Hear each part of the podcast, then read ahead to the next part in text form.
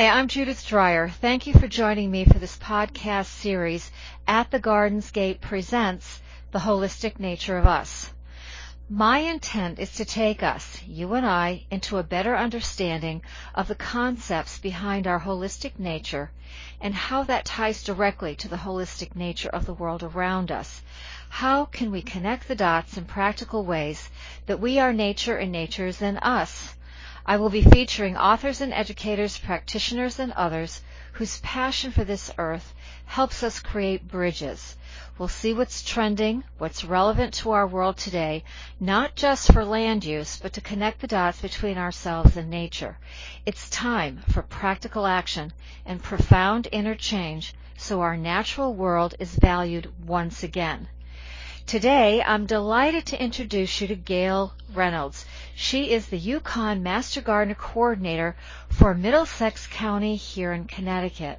Gail and I met through her radio show, Garden Chat, offered at the ICRV radio here in Deep River, Connecticut. She is a wealth of knowledge on plant systems, including botany, environmental impacts and concerns, as well as a great resource for all of us involved in the Master Gardener program here in Connecticut. So, without further ado, I'd like to introduce Gail Reynolds here today, and we're going to begin our discussion. Uh, Gail, could you tell us about your interest in plant science? Yeah, well, thanks. First, I'd like to say, Judith, thank you so much for having me. I really appreciate it.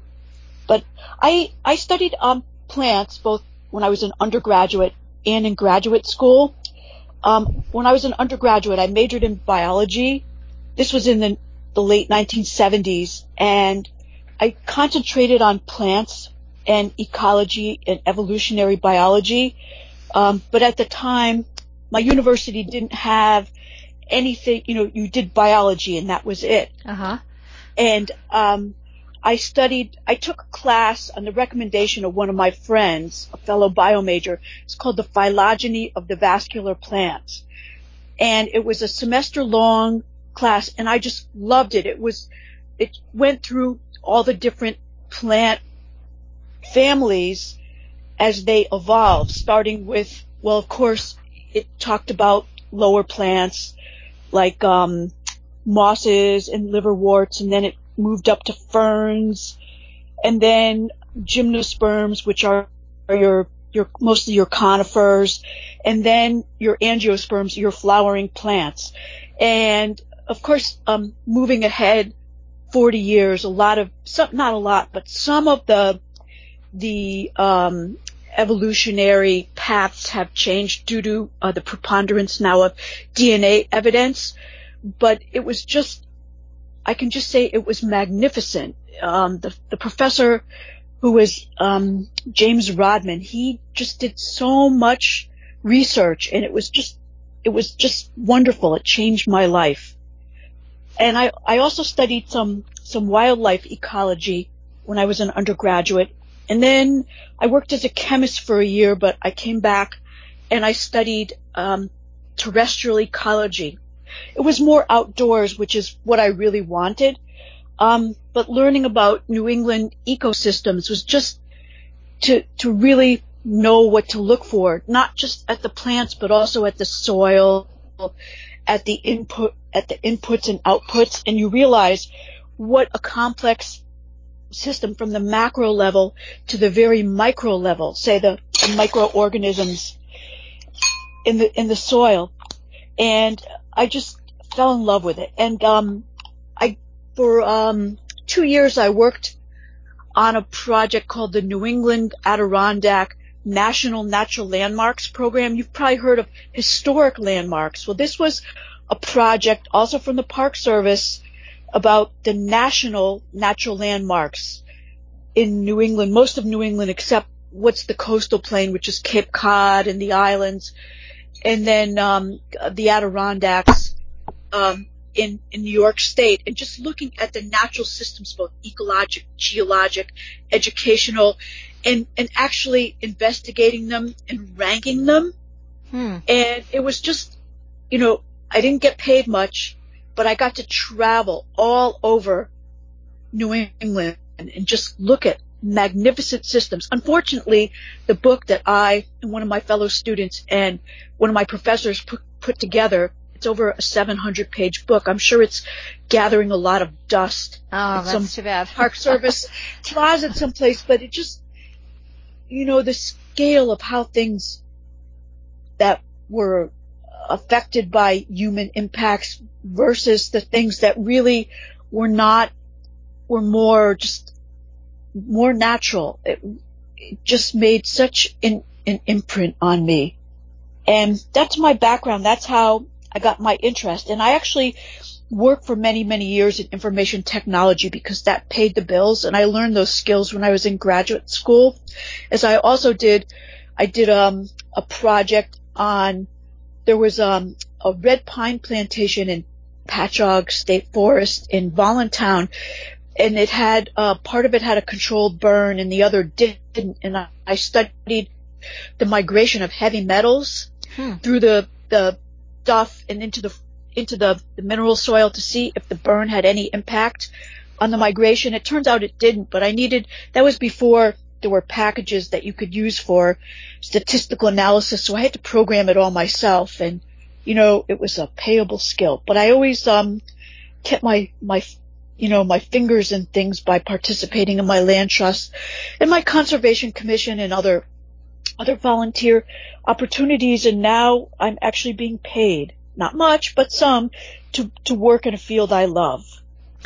Oh, you mean but the, through the Master Gardener program? Yes. Yeah, yes. Yeah. Because the focus is on science and mm-hmm. on natural communities. You know, not so much just, you know, oh here, this is pretty Right. I'll just, doesn't matter if it, you know, I have to like dump a million pounds of fertilizer on it and water it constantly. You know, that's definitely discouraged. You know, we, our, our motto is right plant, right place. Right. So I feel very comfortable with the Master Gardener program. Well, I know you're a great resource, that's for sure. So, in view of your background and all the places you studied and, and the wonderful opportunity to, to really get in the field, to see how the mountains and the lakes and the streams have all created our topography, number one, but also um, how it's created ecosystems, number two. So, let's look at the, the idea of sustainability in this framework. What do you feel is the most important issue facing um, sustainability today? Well, my thoughts on that that so many people have no connection to nature, so they don't they don't know about the natural world. Um, they don't realize all the different relationships among the plants, the microorganisms, the insects, and everything everything else you find in nature, the, the, the weather, the climate, the, the wildlife, that they don't, so they don't have that respect. So it doesn't really, when things are, are changed and developed, it, it, they don't have any sense of loss. Yeah, and if we don't have a sense of loss, then we're not really attached to it, are we? Yes. I, yeah, that's, that's my thought. Mm-hmm. So I think if people are instructed somewhat, they'll, they'll realize, and gardening has become more, sometimes it's a competition almost. Oh, I can grow this. Or this is the latest thing, and do you have that?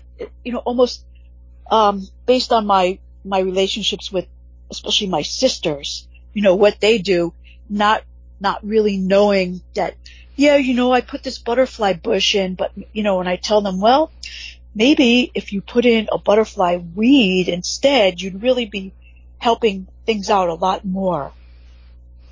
Right, but people put the bush um, in because that's, that's, the, the, the um, perception out there that it, because it's called a butterfly bush, it's the best thing in the landscape. When actually, it's it's not. It's not. But and in some in some states, it's even butterfly bush buddleia has even been declared an invasive plant, meaning it overtakes whatever wherever it's planted and it spreads uncontrollably and it outcompetes the native plants. And I couldn't the book that I'd recommend is um the Doug Tallamy book. Yes. Um of course I you know I'm having a senior moment and I can't remember the, the bringing, name of it but bringing nature bringing home. nature home that's right yes he really he really shows how um, you know planting things that may be pretty um, don't necessarily provide the habitat for insects and other pollinators. And that insects are actually good things. They're not things to just be squashed and vacuumed up.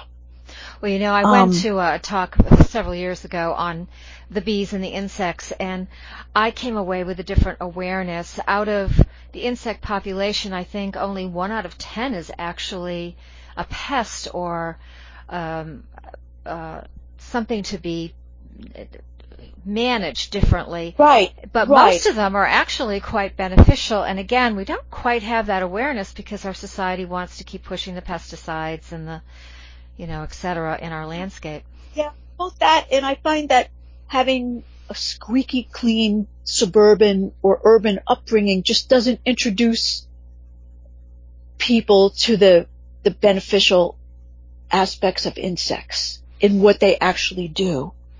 You're right. It doesn't. It doesn't. And we can see many examples of that in some of our more planned communities. Um, you, you drive around and you see a lot of Asian influences, and it's not that the plants from Asia are bad. It's just we have not adapted to them, so therefore we're not providing food for many of our insect populations or nectar for the pollinators. That's right. That's right. That's right. And, um, you know, it's an education thing. Mm-hmm. Uh, I think that, I think that, you know, all, we just have to keep repeating what we think is important and keep repeating it, repeating it, and eventually some of it will stick. Well, um, my Native American ancestors would say it takes seven generations. Ah. So so we have to keep at it, as you said. Well, this leads us into one of my focuses, and that is a partnership with nature. And for me, it means be, being respectful, having even a sense of reverence for nature, for the intelligent um, management and and I don't know the right word, but it's an intelligent operating system. That's what I'm trying to get at. Yeah, it's that's that's absolutely true. I couldn't agree with you more. And I think in my you know, what first drove this home for me is when I was in graduate school and we went to the Branford supply ponds, which are in Branford, and there had been, well, there were two, two incidents. Um, the first one that really made a big impression on me was that, um, on a, an abutting parcel, a, um, a little, a subdivision, homes had been put in, but they didn't really realize the power of water or that they were built on the erodible um, soils, the um, the red the reddish soils from the Connecticut Valley Arkose, and within a year or two of the homes being put in, they they had just put like you know um, like culverts that just dumped dumped the water into the woods, which of course was the Branford Supply Ponds, which is a natural area, and the water, the force of the water created an, an erosion gully that was over my head. I'm not that tall. I'm five foot three inches, but still, that really reinforces the, the power of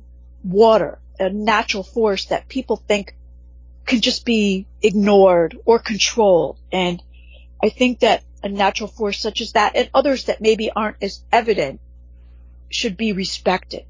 And the second, this the second item I wanted to point out from that same trip there was one of my professors was doing some, he was doing some plots measuring forest floor material. And then the Boy Scouts came in and to do their good deed, they raked up all the forest floor material, which really um, screwed up the forest relationships because if you want natural regeneration of plants, they require the information, the leaves that fall, the the dead wood that decomposes and all of the the insects they're they're in and the microbes that has to stay there. And you know it it gives you thought makes you think well why did they think that this is a natural area? Why did they think that needed to be that needed to be raked up? Well, that's an interesting question because that gets us into uh, maybe a, uh, a, statement about our own development.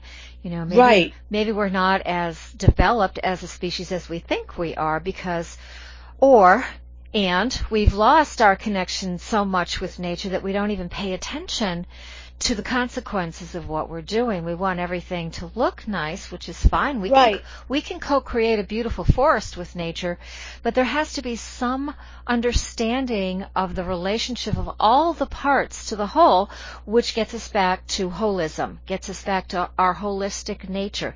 The holistic nature of nature requires um, all these components to be there, as you just beautifully demonstrated, to keep the forest going. Right and I think that's such a great point. And I think that because there's so much development and sprawl, that a lot of times backyards really are the natural ecosystem, although they're not mostly not natural. That's where nature has to live. And I think people, instead of trying to control everything, should just let nature do its thing and they will be pleasantly surprised. Yes, and with very little management. Right. Pre- very surprised. I took a backyard, very typical suburban meadow, about a third of an acre, and I just let it grow wild. And all I did was I, I did use a lawnmower, but I only put a couple of paths in. And the amount of wildlife that came in and other species of plants that came in was amazing. And I have to tell you, my neighbors loved it. They didn't do it, but they loved what I did. And the, so did the kids. They were fascinated by it because nobody else had a backyard like this and it was a sanctuary. I asked them not to kill a spider because it was in their way, or not to kill a bee because it landed on them. Just be quiet, and the bee will move on. Um, and eventually, they did respect that. But it, I think we've lost the understanding of the diversity that we have in our landscape. That's true, and unfortunately, um, you know, a, a meadow um, growth like that because I have one as well that I love. Mm-hmm.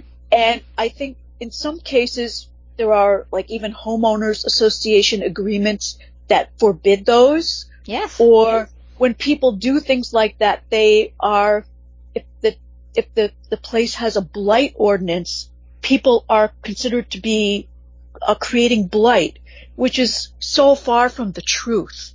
But again, it's an education. I know recently, um, Maggie Redfern, who's one of the, I think she's the assistant director at the Connecticut College Arboretum, a wonderful place. She lives right in New London and let her, you know, on her small urban plot, let it go back to nature. And she was brought, you know, written up for a blight ordinance, but she did go in and explain to the powers that be and they understood and, you know, said, oh, okay, we're educated. I don't think that they have removed the blight ordinance, but at least, you know, they were educated. Yeah, and it's going to take us one garden at a time in yes. some respects to, to, make those changes. I know I've seen on the internet front yard gardens, I think it was in Canada, and yes. they really had to work very diligently to get it through. And the gardens were actually quite lovely. They weren't a yes. me- they weren't messy, and they had vegetables included in there um, and using up their land space to provide food. But it was organic. Mm-hmm. So uh, it, you're right. It is all about education. Um, I'm curious, Gail. You've yes. been out in the wild lots lots of times, and you've had a chance to see so many different native plants and native landscapes. What is your favorite? Well, I collectively love native orchids, and I don't know why. There's just something about them. They're so delicate, and there's such a range of them. There are the more common ones like lady slippers. The pink lady slipper is fairly common. It, it has the beautiful, um, the beautiful pink flower and the really graceful leaves. Um, and then um, there's also rattlesnake plantain is an orchid. You might be familiar with it if you've been in the woods. It has um, green and white leaves, um, which is unusual to have a native variegated plant, but it is. And in late July, early August, it puts up spikes of bells. Huh. Um, and, and orchids are also the most, they're one of the most like highly evolved plant families. But then there are other orchids that aren't as common and those tend to grow in bogs and bogs are just there's nothing there's just nothing like a bog. Have you ever been in a bog? I don't know. I, am not Uh-huh. sure. I have the wonderful pleasure up in Vermont where my Yeah. herb teacher lives. Yeah. She discovered in a in a marshy boggy area, I'm going to use the word Yeah. boggy area, Yeah, uh, yeah. lady slippers and uh, Gail there had to be 400 of them. right. It was and one of the beautiful places to see. Yeah. and there were also yellow lady slippers and Mhm. they're white lady slippers. They're, you know, they're different species, but there are also, um, there are, um, there's some bogs around here in Connecticut and not all the places are preserved, but you, you'll find things like, um, rose pogonia, which is just such a delicate, a delicate plant. It has, um, like a, a, a lip that goes forward with like it's pink and it has little little pink like it's different shades of pink and little little dots and there's a little yellow in there and then a, this fringe this fringed lip sorry my dog just knocked something over and um it's just dainty and then there's grass pink which is um it's, Gra- it's grass what? pink Okay. it, it's really more purple, but it's just just a lovely plant, and it's very uncommon. It's not it's not rare, but it's certainly not common. Hmm.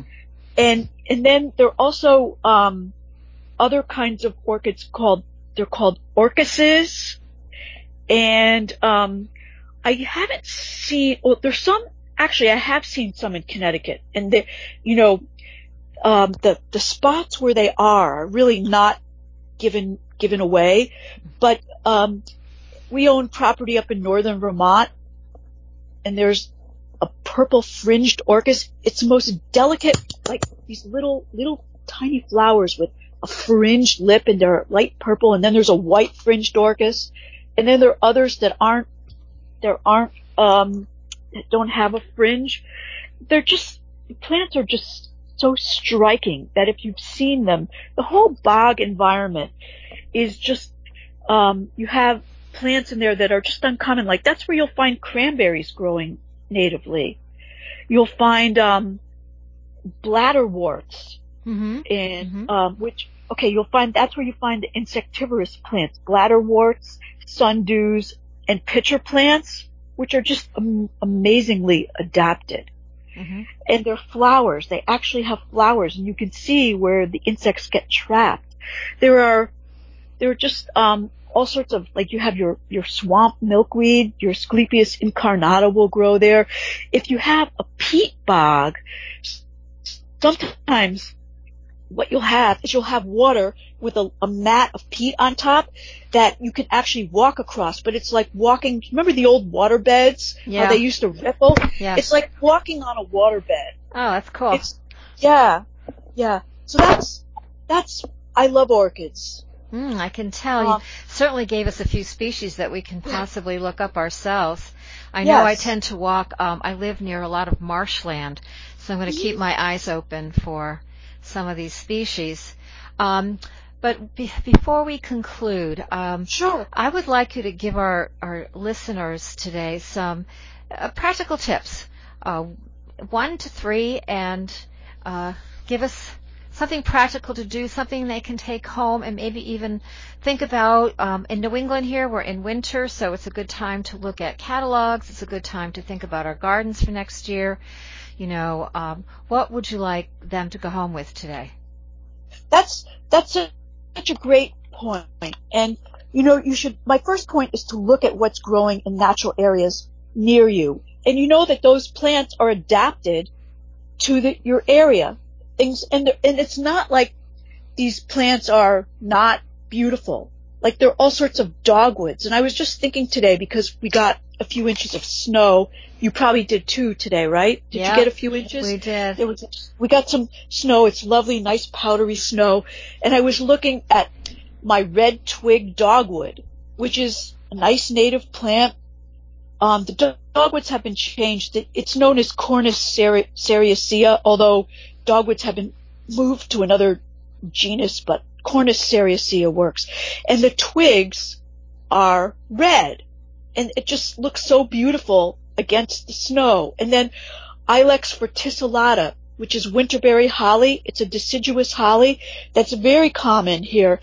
And it's very nondescript in this, in this summer. The flowers are little tiny things that you don't even notice, but now it has beautiful red berries. And um, I know that it, that's quite a contrast during the snow. And oh, Gail, it, it's not. yes. Just repeat that name again. I always tell my uh, readers that yes. knowing the common name is good, but knowing the botanical name is great. And right. so, so, so, so that that berry is Ilex. Ilex verticillata. Okay. B e r t i c i l a t a. I believe it is. Okay. And winterberry holly. Mm-hmm. And um, it's not the first thing that the birds will eat, but I know there have been times when we've had like a few feet of snow and and my shrub is just like the berries are just on top of the snow and then I've seen bluebirds come and eat them and it's just you know, it's great to know that you're helping helping such a lovely bird like a bluebird when the conditions for them aren't, you know, aren't that easy right there's so much snow around and that's a food source for them. So you can think of winter interest, but then you can also think like there are so many, so many plants, especially I'm thinking of shrubs that are just really gorgeous. There are, um, there's, um, pinkster flower. It's called an azalea, but it's really rhododendron. That's one of the first plants to flower in the mm-hmm. spring. Flowers before mountain laurel. And if you just looked at it, you might think it's mountain laurel, but the flower is really a, rhod- a rhododendron flower where it's lipped and it has these huge stamens and it's quite quite pretty and it grows along forest edges. Mm-hmm. And then of course there's mountain laurel, our state flower. There are um, spice bush, which is another lovely um, shrub. That that's one of the first flower. It's one of the first shrubs to flower. Usually like end of April. It has little yellow flowers. Has the leaves have a lovely smell also not really, it's more of a tree, but early in the season there's shad bush or shad blow or June blow, has a lot of names, Juneberry, serviceberry. There's, mm. There are a lot of them. They're hard to tell apart, but the genus is Amelanchier. A-M-A-L-A-N-C-H-I-E-R. And those flower before everything else. Nice white flowers. You know, if you didn't know what they were, you might just think they were black cherries, but they're not and those are are lovely, and they produce um, red berries. Um, That's great. Then, yeah, then like if you get also like in August when it's really hot and dry, then you should plant clethra alnifolia. It's called sweet pepper bush or summer sweet because that that grows. I mean, that flowers in August. What, what Just like the roses. Yeah. Summer yeah. sweet, so it flowers in August. Yeah, we're always yes. looking to keep a continuous color, aren't we, in our landscape? Yeah, a lot of people like flowers, you know, the flowering, the actual flower of the plant. So mm-hmm. if you'd like that, that's one way to do it. There are native plants that, that, that flower, you know, up until, um, uh, um, witch hazel, Hamamelis virginiana, that flowers October into November. It has these right weird Yellow flowers, yes. Mm-hmm. Well, that's great. Okay, so what's point number two? Uh, point number two is don't over fertilize. Mm. Really have your soil tested before, before you just, you don't necessarily have to dump things in your soil because what happens is that you can put, um, you know, you can, you can listen to the commercials and put lots of fertilizer. And what, what the nitrogen fertilizer really does is it promotes vegetative growth, green growth, and it just can't be all used when it's dumped in such um, copious amounts all at one time. So when it rains or when you water, it gets washed away and it ends up in in the um, the water supply, the groundwater supply and the surface water supply, and it's not good for those aquatic ecosystems. It really puts them out of balance. Right. And I know for myself as a master gardener, um, I try to encourage people to get their soil tested and not to over fertilize. And isn't there kind of a saying in the program, you know, less is more? Yes. And actually you can, if you leave your grass clippings in place, that's really all the nitrogen you need, uh, for your, if you grow grass. It really is. Mm-hmm. If you have like a, one of the, those mowers that shreds them up, or if you just leave them there. And then also, um, the same thing about lime. You don't necessarily need to add that. In fact, some, some plants don't like, lime raises the pH, and some plants like blueberries and rhododendrons, they don't like high pH, high pH and they won't grow in it.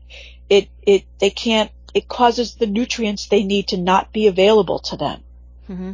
Those are really yeah. good, good reminders. Okay, what's number three? So, and the third thing, this is a little bit, um, a little bit more um, arcane, but I think that people should realize that the the plants, the ecosystems we have around here really evolved since since the the last ice age, which has been like so such a long time ago. It's not like it was last year or a hundred years ago or a thousand years ago or two thousand years ago. It was really long, long, long ago. So if you think about that, that passage of time and how long it took for those things to just um, get to a point where they're living in harmony, shall we say. Although it's not, it's not like a tight, rigid type equilibrium. It's something like there's things are always, always changing, mm-hmm. but on a really slow pace. And I think that just that acknowledgement of time and not to expect things to happen overnight or to, or like change, actually changes that we make overnight can have drastic adverse impacts on our natural ecosystems. Well, you know, Gail, I think that's the whole point of what I'm trying to get across to our listeners and, and into the world is that we want everything yesterday. We have mm-hmm. we have to work 24/7 to in order to get something now now now now. Yet nature tells a different story. Right. Nature tells us that things are changing, but we have to pay attention to how and when they do change. You know, uh, a goldenrod is going to change differently from a rose, but yet they right. live in harmony as neighbors. And that's right. You know, so I, I really like that you stress that point here for our listeners. I think that's wonderful because that's what I'm trying to get across too. Right. And, you know, just like short-term gratification. You know, I know like a lot of the self-help books say like, forego that. And I'm just saying, you know, give it a rest for ecological reasons. Right. Right. Uh, well, um, I know that our time is ending yeah. here, and I'm okay. really, really grateful and delighted that you could share some of your wisdom. I'd love to have you come back. We'll pick another topic. Um, but I know that you're very involved with the Master Gardener program. Is there anything else you'd like to leave our listeners with uh, for yourself or for the program? Well, I would I would love um, to, to say a little bit about the Master Gardener program. Um, it's a science-based program that uh, it has a classroom that is, I think, 16 weeks long, and then projects after that. And it, you're really helping the public spread the word about good gardening practices that are based on science. And you, you know, once people take it, they're usually addicted for the rest of their lives. And um, we also have advanced Master Gardener classes. Judith, you've you've taught some of those, where we give our our students and the public, because um, anybody can take the Advanced Master Gardener classes, um, insight into other topics. And um, our our website is mastergardener.uconn.edu, and please check it out and when you're looking through your catalogs while we have snow on the ground, um, you should keep an eye open for native plants and native plant sales. And um, I think that you know when you come when you start to to stock up for the spring. You know, just think about what we talked about today about the fertilizer, about the native plants. Um, that's great. The other thing I want to mention about Yeah. the, the Master Gardener program, because some of our listeners may not be from Connecticut, but it's a, right. it's a nationwide program offered by the state universities.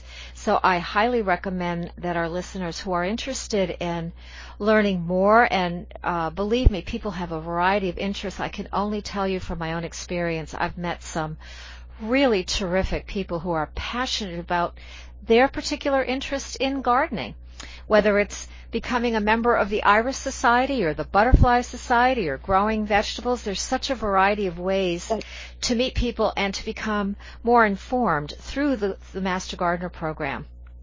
That's absolutely right. And also to educate Yes, people, educate the public. yes, We exactly. never have enough of that. Well, Gail, what I'm going to say is thank you so much for joining us. Um, I hope my listeners feel as inspired as I do by you, your talk, your, your expertise, and your very practical advice. Well, So- thank you so much for having me.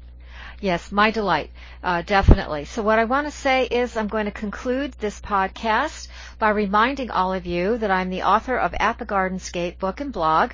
My book, At the Garden's Gate, is available through my website. Go to judithdryer.com or you can find it on Amazon, Nook, Kobo, Indigo, as well as Ingram uh, Ingram distribution. You can visit my website for a replay of this podcast and it will be on other platforms. So thank you again, everyone. Have a good day.